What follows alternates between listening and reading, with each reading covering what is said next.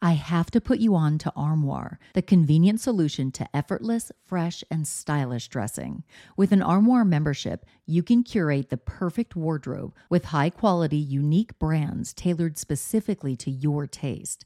Simply take a five minute style quiz, select items from your personalized closet, then your chosen styles arrive at your doorstep in as little as two days. When it's time for a wardrobe refresh, just swap out your current pieces for new to you styles. I go from professional to the carpool pickup line, so I need a diverse wardrobe. With Armoire, I always have something fresh and on trend for any occasion without the clutter. I recently edited my wardrobe to staple pieces only because Armoire allows me to add new pieces monthly and return them just in time for me to do it all over again. And by renting rather than constantly buying new clothes, I'm contributing to sustainability. Armoire is currently helping me through my chic era with all the high fashion and edgy options that I am loving.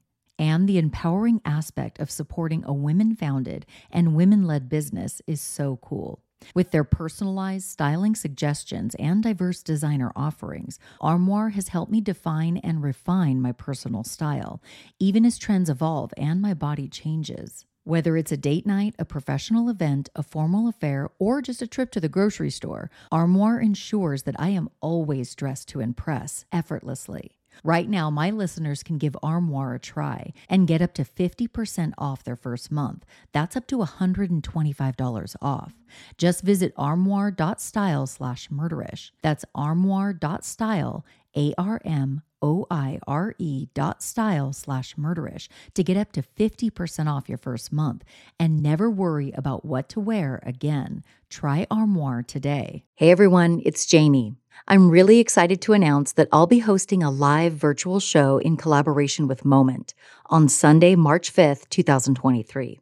And you don't even have to leave your house to enjoy the show. You can watch it on your computer, your TV, or other device. Tickets for the live show go on sale next month. Make sure you're following me on Instagram at Murderish Podcast so you get all the updates and details about the event. For now, just save the date Sunday, March 5th, 2023 at 5 p.m. Pacific and 8 p.m. Eastern. I'm really excited about the show, especially because there will be an interactive element to it, like the after party immediately following the event. So save the date, you guys, Sunday, March 5th, 2023. More details coming very soon, and I hope to see you there. The opinions expressed in this episode do not necessarily reflect those of the Murderish podcast sensitive topics are discussed. Listener discretion is advised. You look familiar. Have I seen you somewhere before? This query is one that Robert Sorrells heard often. A character actor who appeared in over a hundred films and TV shows between the early 60s and late 80s, the lanky Texan with a southern drawl and oversized ears made a living playing bit parts in big productions.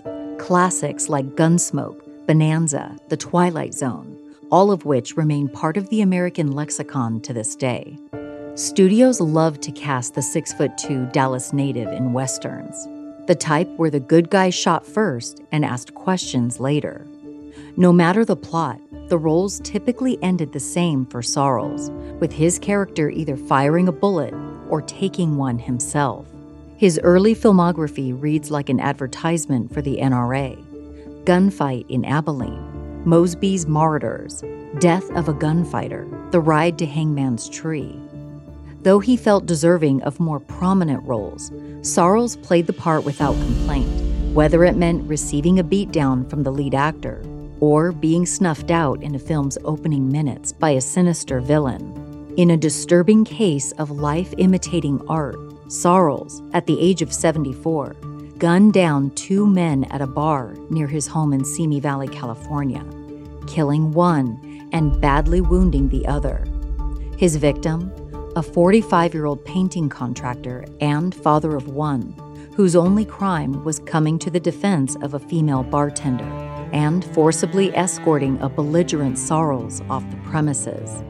The shocking July 2004 murder shined a spotlight on the psychology of aging actors and begged the question Did a lifetime of being around fake movie violence make Sorrells more inclined to commit the real life kind? Or were the characters he portrayed all those years on film closer to reality than those around him realized? This is Jami, and you're listening to Murderish. Join me as I explore the case of Hollywood actor turned murderer Robert Sorrells. Located about 20 miles north of downtown Los Angeles, Simi Valley is one of countless suburbs founded by families who fled the growing metropolis in the decades following World War II. Hemmed in by the Santa Susana mountain range, the 42 square mile valley floor, once lined with citrus groves and dotted with oil derricks, is today home to over 120,000 people making it the third most populous city in Ventura County. Due to its geography, there is only one way in and out of Simi Valley the Ronald Reagan Freeway, named for the late U.S. President and California governor who selected the conservative leaning city to host his presidential museum, now the city's number one tourist attraction. The lack of escape routes is a massive challenge come wildfire season but many residents view it as a net positive, seeing as it serves to deter out of town thieves and criminals from trying their luck. In 1992, in the wake of the acquittal of four LAPD officers who beat Rodney King, a trial which took place at the tiny Simi Valley Courthouse, local residents famously lined up across the city's eastern gateway with knives, bats, and other crude weapons to keep out invaders after a rumor spread that the rioting and looting in South Central may be headed for the suburbs, but it never did. In spite of its proximity to crime ridden LA, Simi Valley regularly ranks among America's safest cities. The secret, according to locals, all the cops, and not just the ones on duty. Beyond its own police force, Simi Valley is home to hundreds of Los Angeles area law enforcement officers who prefer not to live in the same streets they patrol and like to be where they feel welcome. Simi Valley, an island of red in a decidedly blue region, is a pro cop town. When police nationwide became the target of anger and criticism in the months following the murder of George Floyd by a Minneapolis police officer in 2020, the Simi Valley City Council voted to spend $50,000 to post signs that read, not Black Lives Matter, but instead, Simi supports our cops. But Simi Valley is no Mayberry. Beneath the surface is a simmering tension between the primarily older white populace and the growing number of Hispanics, blacks, and other minorities who've arrived over the past two decades. Though the city's citizenry is nearly 40% non white, according to the most recent census, Simi Valley Police Department is made up of 80% white officers. Even 30 years later, the stain left by the Rodney King verdict, although there was only one Simi resident on the jury, has never been completely washed clean. These issues mattered little to Robert Sorrells, He'd come to the suburbs to live out his post acting years in peace and quiet, away from the self absorbed movie industry types he'd blamed for never giving him his big shot. A cowboy at heart, he first became acquainted with the area in the 1960s while filming episodes of Gunsmoke, one of countless classic westerns that used Simi Valley as a backdrop. As far back as the 1930s, Studios like Paramount Pictures and Warner Brothers sought out the valley's stunning rock formations to create scenes from the Wild West or a faraway planet. Because Simi Valley fell within Hollywood's so called 30 mile zone, producers could summon casts and crews there without having to pay them per diem. Simi Valley's most notable movie ranch was Corriganville, named for the stuntman Rocky Crash Corrigan the scene of such films as Tarzan, The Lone Ranger, and Star Trek, Corriganville hosted every star of that era, from Gene Autry to Roy Rogers to John Wayne. Later purchased by Bob Hope, the ranch was destroyed by a pair of fires in the late 70s. Today, Corriganville is a public park where visitors can still see a piece of film history. A man made lake with a bunker and thick glass windows used to capture underwater shots of Tarzan and Jane. For Sorrells, Simi Valley offered the opportunity to escape his greatest antagonist an insatiable appetite for drugs and alcohol, built up over three decades in the entertainment industry. And for several years, it looked like it was working. Sorrells left Los Angeles after it became clear his acting days were over. Once a prolific performer who shot a combined 50 films and TV episodes in the 1960s alone. As westerns faded from television, so did he. Smaller roles in films like 1976's Bound for Glory and 1985's Fletch, starring Chevy Chase, would follow. But by the time he reached 60, Sorrells' busy career had come to a standstill. Fellow actors recalled a talented dramatist who could get the most out of every character he played, no matter how small the role or how short the scene. Suzanne Horn, Sorrells' former scene partner, wrote, He was quiet, humble, polite, and professional to work with. Sorrells and his elderly mother shared a two bedroom stucco apartment at Haywood Gardens, a low income complex for seniors, dotted with palm trees and encircled by a wrought iron fence. It was about as far from glamorous as one could get, but Sorrells was happy to have a roof over his head and his mother close by. Like so many addicts, Sorrells played another role Jekyll and Hyde.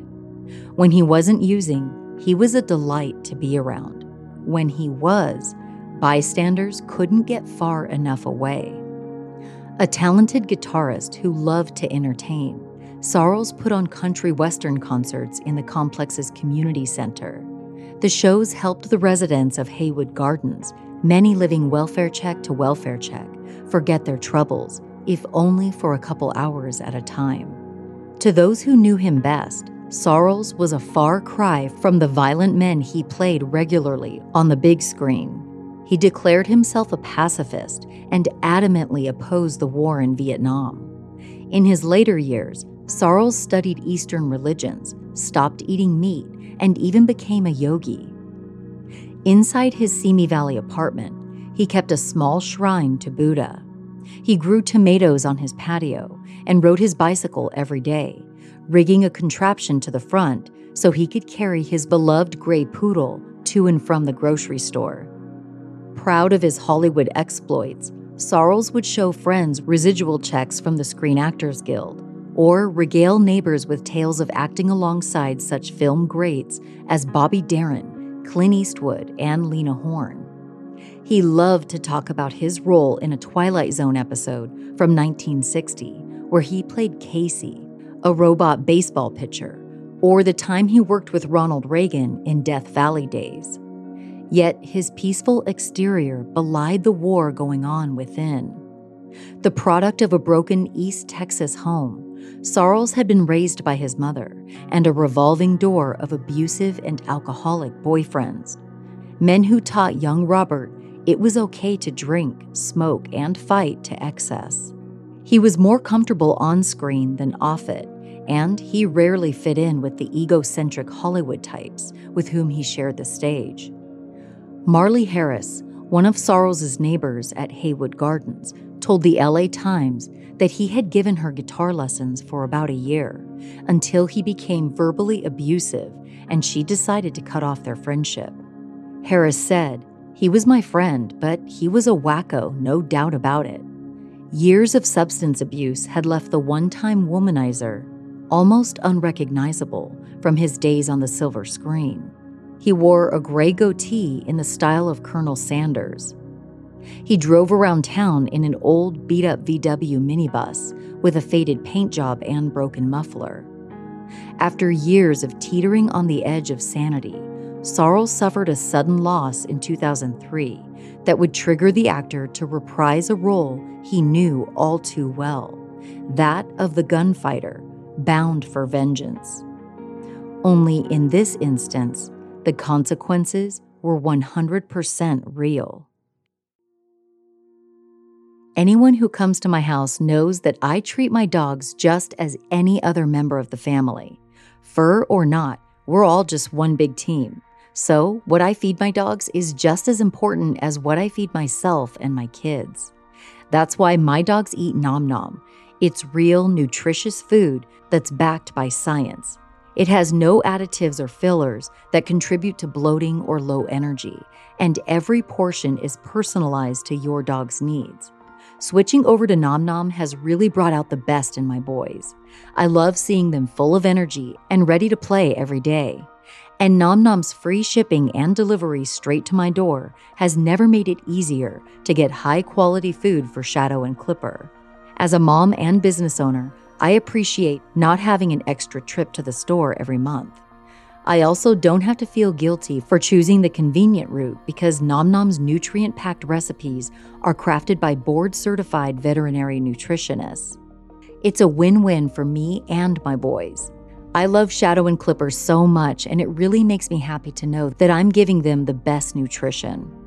And they both seem to really enjoy the freshness of Nom Nom because they lick their bowls clean every single time. Nom Nom's already delivered over 40 million meals to good dogs like yours, inspiring millions of clean bowls and tail wags. If your dog's tail isn't wagging within 30 days, Nom Nom's money back guarantee ensures that they will refund your first order. No fillers, no nonsense, just Nom Nom. Go right now for 50% off your no-risk 2-week trial at trynom.com slash murderish spelled try, N-O-M dot com slash murderish for 50% off. Trynom.com slash murderish. The last time Nancy DeLong saw her husband Arthur alive was the afternoon of July 24, 2004. The couple and their daughter, Michelle, had attended a memorial service at the Simi Valley United Methodist Church for Nancy's mother, who died only weeks earlier from skin cancer. As they headed for the parking lot, Arthur asked his wife if it would be okay if he grabbed a drink with friends at a nearby bar to help calm his emotions. She told him it was. Nancy said to the Ventura County Star, He gave me a hug and said, I'll be back later. Only Arthur never made it back home. Arthur and Nancy met in the early 1980s while bowling with mutual friends in Los Angeles' San Fernando Valley, where they both grew up. They married in 1984 and began to plan a life together. Arthur wanted to learn the painting trade, and Nancy dreamed of a career in the entertainment industry. Those plans had to be put on hold when the couple gave birth to a beautiful baby girl, Mindy, two years later. Their greatest joy, however, turned into unimaginable misery when Nancy awoke one morning to find her three month old daughter cold and lifeless in her crib the victim of sudden infant death syndrome, or SIDS. Despite the pain of losing Mindy, the couple found a way to move forward. They had a second daughter, Michelle, a few years later, and Arthur used the knowledge he'd obtained as an apprentice to start his own business, Arts Malibu Painting.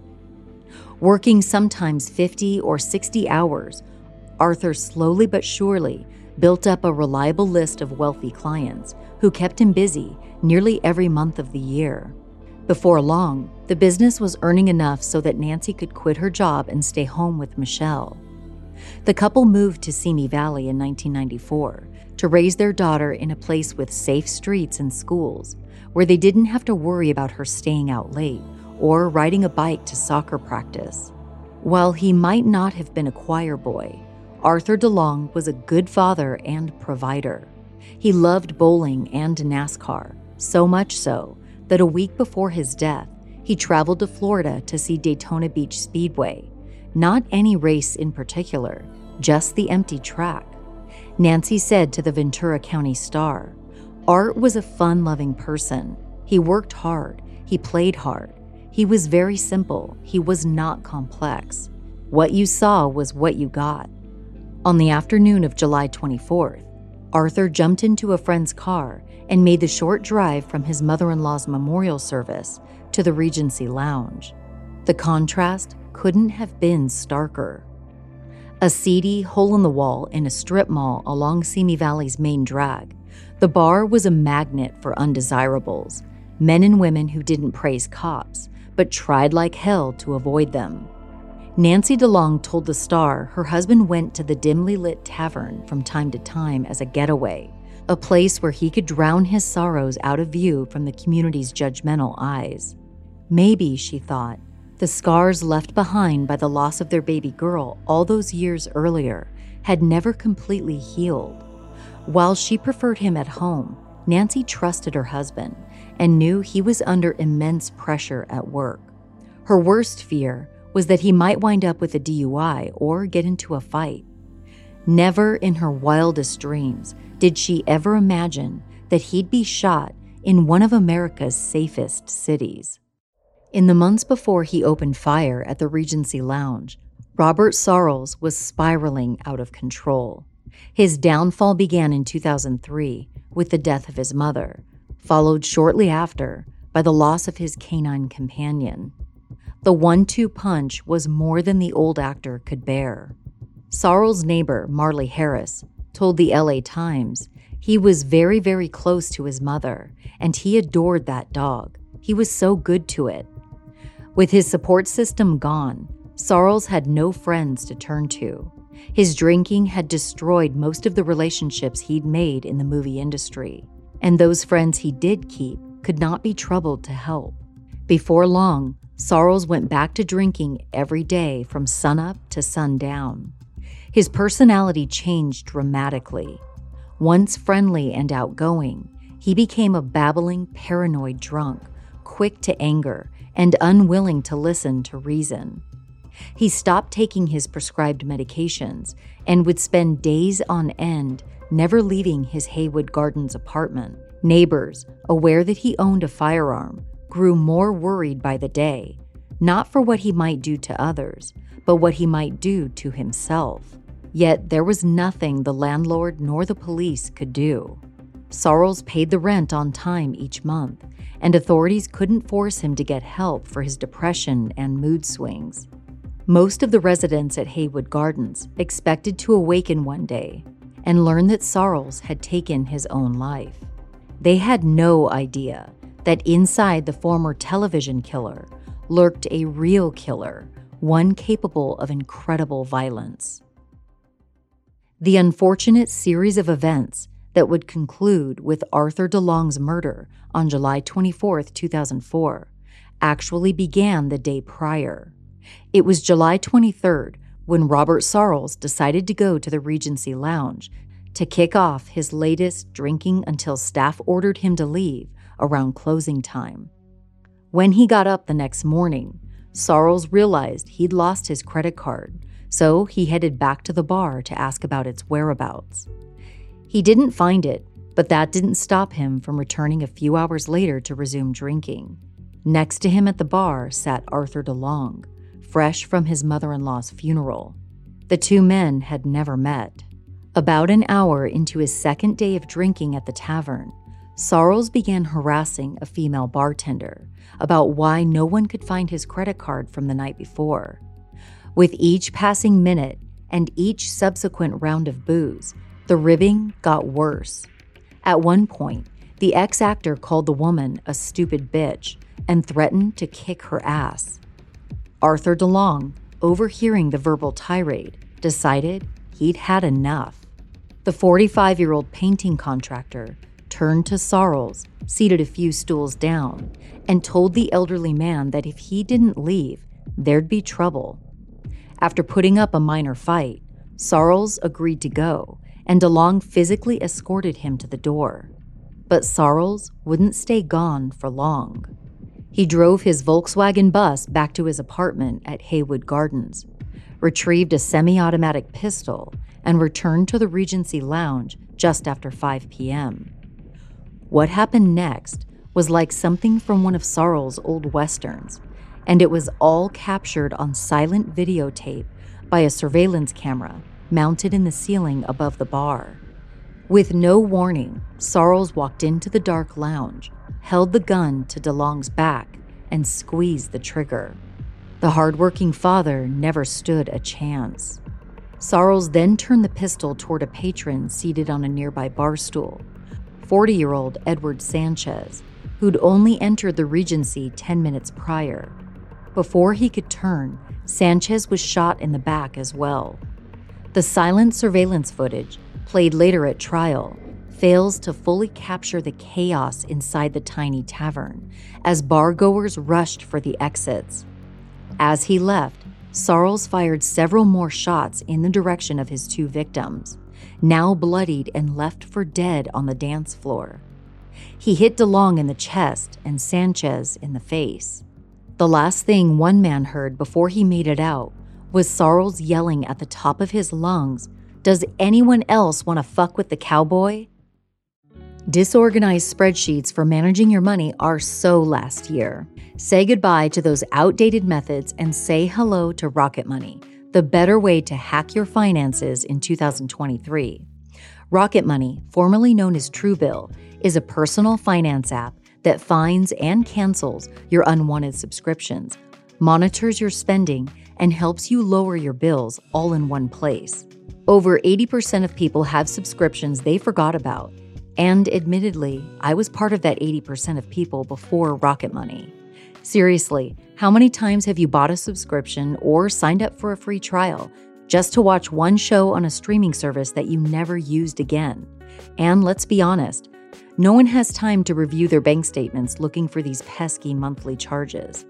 But that's where Rocket Money comes in. Rocket Money will quickly and easily identify your subscriptions for you so you can stop paying for the ones you don't want.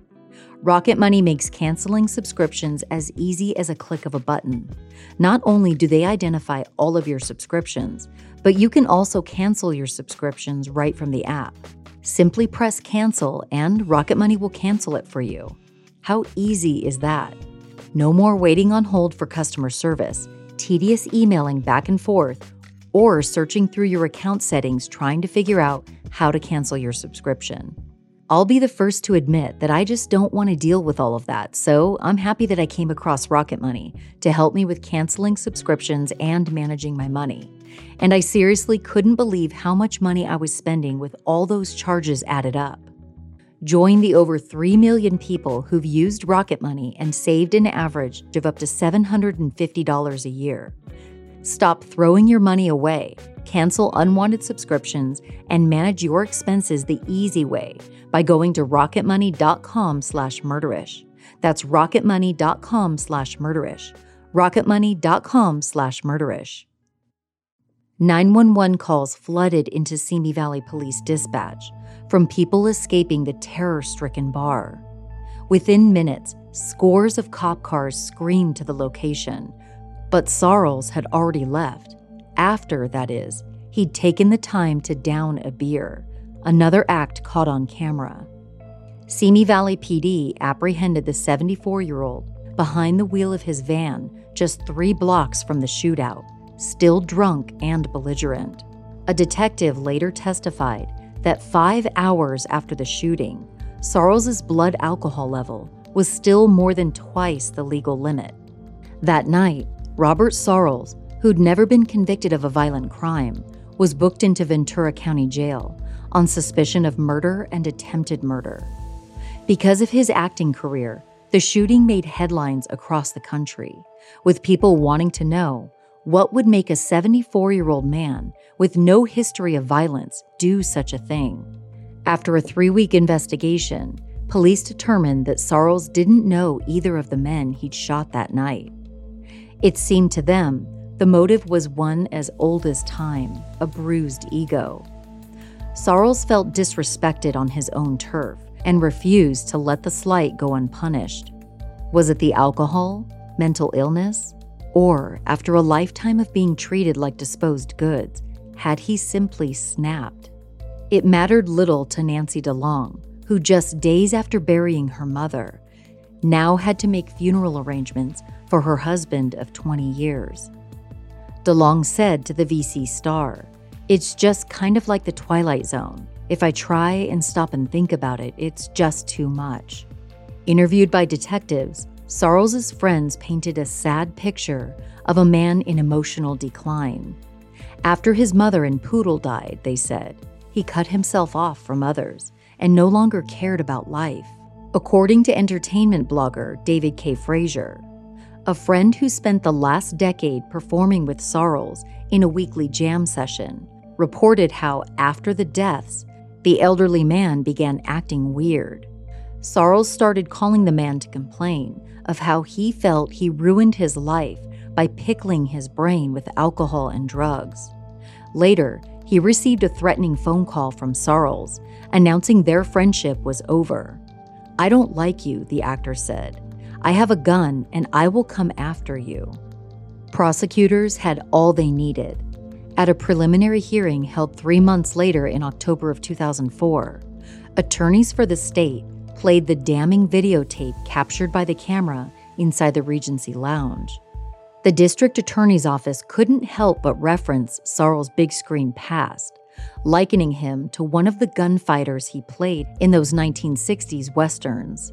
The entire tale of his final night as a free man, they said, would not have been out of place on a show like Bonanza or Gunsmoke. Some who knew Sorrells to be a peaceful man wondered if he was suffering from dementia that made him believe he was acting in one of his old films the night he shot DeLong and Sanchez. But authorities were not buying it. With no chance of proving his innocence, Sorrells' attorney tried to make a case for temporary insanity. That hope, however, was snuffed out after a psychiatric examination determined that Sorrells was sane at the time of the shootings. Faced with the possibility of the death penalty, Sorrells agreed to plead guilty in May of 2005 to first degree murder and attempted murder. His public defender said, My client feels a great deal of remorse for what he's done, and he would like to make amends to the degree possible. At a sentencing hearing in July of that year, a judge sentenced the one time Hollywood actor to the term of 32 years to life. Sorrells' days as a free man were over. Arthur DeLong was laid to rest on July 29, 2004, in a Chatsworth cemetery next to his beloved daughter, Mindy. After her husband's death, Nancy went back to college and earned a degree in business communication and marketing so she could support herself and her daughter, Michelle. She remains in Simi Valley to this day. Though he survived the rampage, Edward Sanchez's life would never be the same. The shooting left the 40 year old paralyzed from the waist down. He would undergo multiple reconstructive facial surgeries that improved his outward appearance, but did little to dent the mind numbing and chronic pain. An anonymous family member wrote on a tribute page to Sorrells 10 years after Sanchez was shot. He still wakes up screaming. Since the shocking crime, debate has persisted whether Arthur DeLong shared any responsibility for his death. According to at least one onlooker, the contractor had not simply escorted Sorrells to the barroom door, but tossed him out, sending the old man down hard on the pavement. In the end, it didn't matter. Sorrells would go on to survive for nearly 15 years behind bars at California State Prison, Solano, outside Vacaville. While incarcerated, he got clean from drugs and alcohol and rediscovered spirituality. Fans from his days in television would often write, and he would reply. A friend wrote about Sorrells in an online post in 2014. He has changed a great deal in these 10 years in prison and is helping others. I too feel the sadness that someone who was as talented and vital and nonviolent for some 74 years took this strange turn so late in life, and thus changed the fates of so many. Prison is a harsh place, to say the least, but he has taken the high road in a rough and dangerous environment. Robert Sorrells died on June 11, 2019, in a prison hospital at the age of 88. His work in television will live on, but so will the pain felt by the families of his victims. Thanks for joining me on this episode of Murderish. And don't forget to save the date for the live show that I'm hosting on Sunday, March 5th, 2023. More details are coming soon. Make sure you're following me on Instagram at Murderish Podcast so you don't miss any updates about the event. You guys, if you'd rather listen to Murderish ad free, check out Murderish Behind the Mic on Patreon, where you can get access to episodes with no ads, as well as bonus content and other cool perks. To sign up for Murderish Behind the Mic, visit murderish.com or just go to patreon.com and search for Murderish there. I want to give a big thank you to Ryan M., Julia T., Kathy B., and Taya W. for joining Murderish Behind the Mic. Thank you all so much for your support. I'm really looking forward to interacting with you on Patreon. Oh, and did I mention? The evening of the live show I'm hosting on March 5th, 2023, all Murderish Patreon subscribers will get into the after party for free that night. More details coming soon. For those of you who don't know, I host another true crime podcast called Dirty Money Moves Women in White Collar Crime. The podcast follows my investigation of a woman I met a few years ago, a woman who turned out to be a prolific scam artist. It's a truly wild story that has ties to the Michael Jackson scandal. You can subscribe to Dirty Money Moves wherever you're listening right now. There are a bunch of episodes for you to binge right now. Also, do me the biggest favor and tell your friends about Murderish or leave the show a positive rating and review in any podcast app. You can also show your support by wearing a Murderish t shirt while you're out and about. And trust me, it's a great conversation starter. Go to murderish.com to buy t shirts, bags, coffee mugs, and so much more. And don't forget to follow Murderish on Instagram and TikTok at Murderish Podcast. Both platforms are a great way to get to know me better because we do a lot of funny videos, short true crime stories, and everything in between. And I love engaging with everybody there, so check it out. Murderish sound design and audio editing is done by Pod Machine, with oversight by Emily Crane of Cloud 10 Media. This episode was researched and written by Kay Brandt. Visit murderish.com for a list of sources used for this episode. As always, Ishers, thank you for joining me on another episode of Murderish. And remember, listening to this podcast doesn't make you a murderer, it just means you're murder ish.